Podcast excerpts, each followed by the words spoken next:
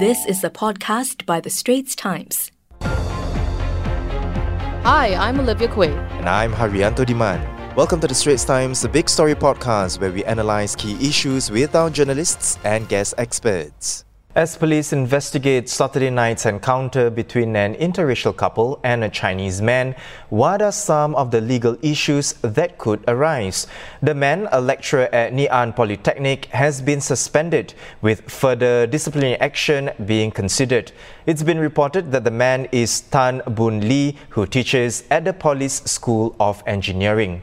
A question that has arisen could Mr. Tan be liable for the offence of hurting the racial feelings of another person? As for Dave Parkash and Jacqueline Ho, the couple who shot and uploaded the video on Facebook, another question is if they may be liable for inciting racial tension by sharing the video.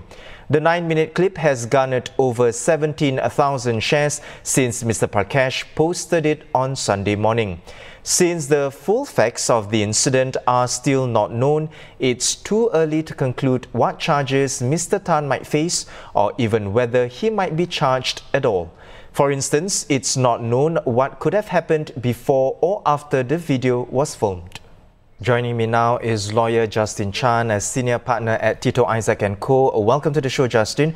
From what we saw in the video, there was no physical altercation between the two men or even public disturbance. So, in that regard, Justin, did any party break any laws? You know, we're talking about the man who made the racist remarks as well as the couple.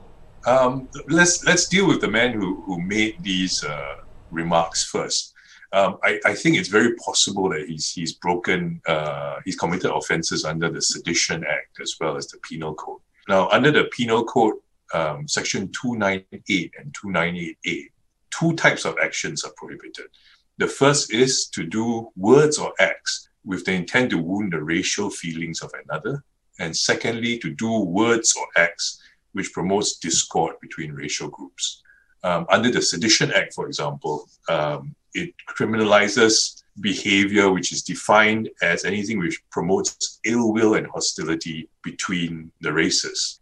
So um, I think, insofar as uh, the man making the, the, the, remarks is concerned, he may be open to certain charges under both these acts.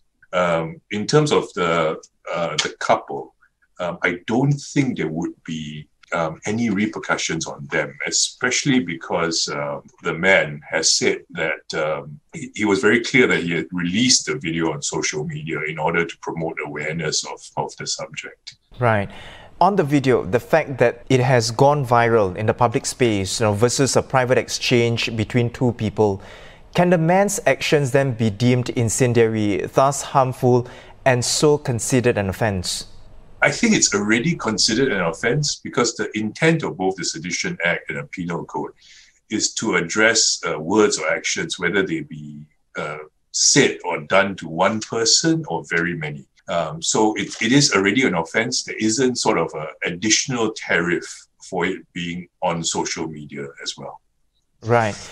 Justin, do our laws adequately address racist behavior given that you know social media is playing a bigger role in making such incidents more public? I think it does for now, but laws must change to reflect the changing realities of our country. For example, you, you've seen that when we talk about prevention, the Sedition Act and the Penal Code do criminalize certain activities.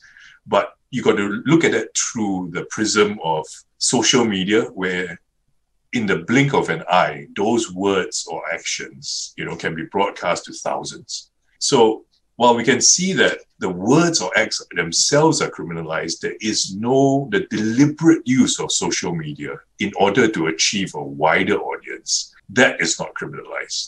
So it may be in the future that uh, there will be some changes which punish that deliberate use of a mass uh, of social media to spread uh, your message as wide as possible. Um, in the words of our law minister, that may give us some insight. He said that uh, he believed that Singapore, and I'm, and I'm quoting, he believed that Singapore was moving in the right direction on racial tolerance and harmony. But based on recent events, I'm not so sure anymore. So I think that is um, words straight from the horse's mouth and uh, something that we may want to take note of. That was an SPH podcast by The Straits Times. Find us on Spotify, Apple or Google Podcasts, or streaming on Google Home. Do feedback to us at podcast at sph.com.sg. You can also check out more podcasts on various topics at The Straits Times, The Business Times, and Money FM 89.3.